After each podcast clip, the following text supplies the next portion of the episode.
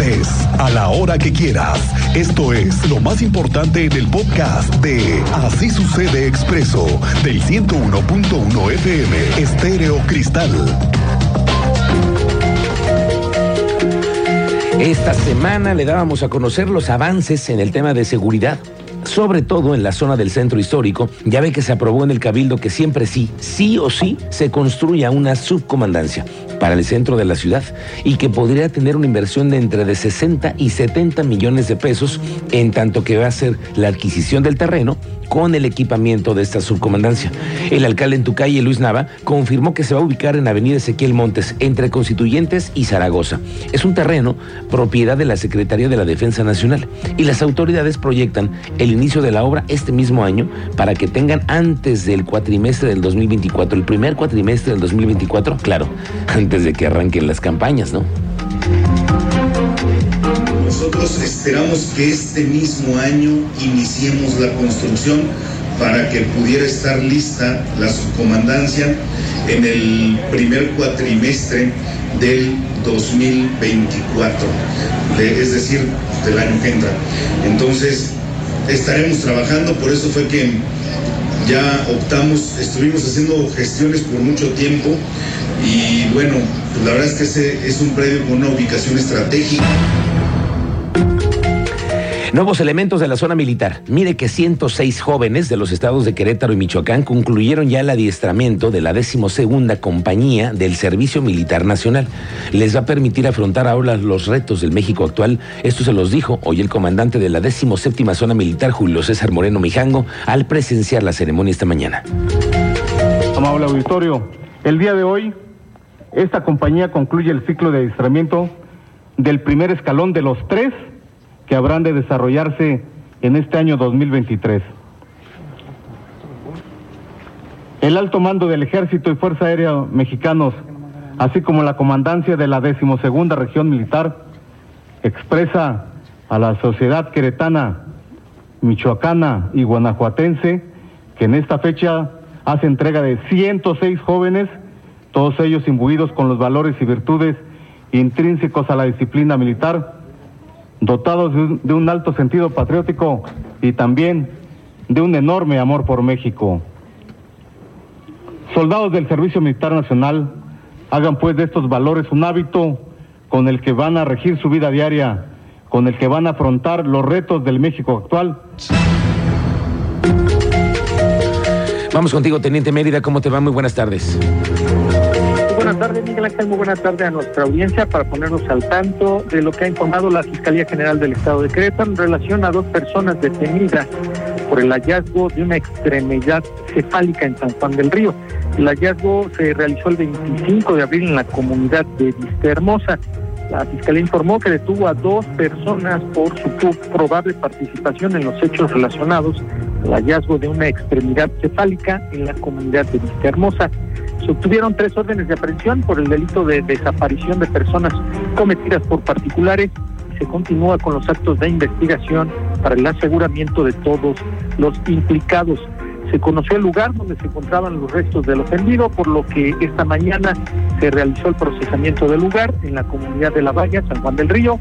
Los indicios y el cuerpo localizado serán trasladados a la Dirección de Servicios Periciales para realizar el análisis científico, conocer la causa de la muerte e identificación genética del ofendido. Es la información, Miguel Ángel. Gracias, Teniente Mérida. Estamos pendientes con ese asunto. Vamos a platicarlo más adelante. Suman ya nueve amparos. Nueve amparos otorgados a restaurantes contra la ley antitabaco. Ah, pues por eso están fume y fume en los restaurantes. Ya me voy enterando por qué. Calixto de Santiago, que es el mero, mero abogado de todos estos temas, detalló que él representa legalmente a los restauranteros que se han amparado y que por ello, pues, les dan chance de echarse el cigarrito. Fíjate que nosotros le iniciamos más o menos ahí en la segunda, tercera tomada de enero y tuvimos oportunidad de apoyar a la calidad, eh, en donde tuvimos la oportunidad de presentar cerca de treinta y nueve, cuarenta amparos y de los cuales al día de hoy han salido aproximadamente en beneficio de ellos unas nueve sentencias que han beneficiado a ellos. Y fíjese que se ha detectado el consumo de los vapes al interior de establecimientos nocturnos. Ay, de veras, de veras, Ay, no. en serio. Qué raro. Es que Martín Arango, que es el subsecretario de Gobierno, lo ha comentado. Fíjate nada más, qué curioso. Ah, chis, Apenas chis. se dieron cuenta que la gente está vape tras vape y cigarrito tras cigarrito en muchos restaurantes de la ciudad. El subsecretario de Gobierno ya lo sabe y aquí nos lo comenta. Bueno, pues eh, de ahí ha resultado de, de la clausura de tres establecimientos que infringieron algún tipo de norma, ya sea tanto en materia de protección civil como de la Dirección de Riesgos Sanitarios por consumo de tabaco y vape. Y, este, y algún tipo de prácticas que van en contra de la, la ley de bebidas alcohólicas.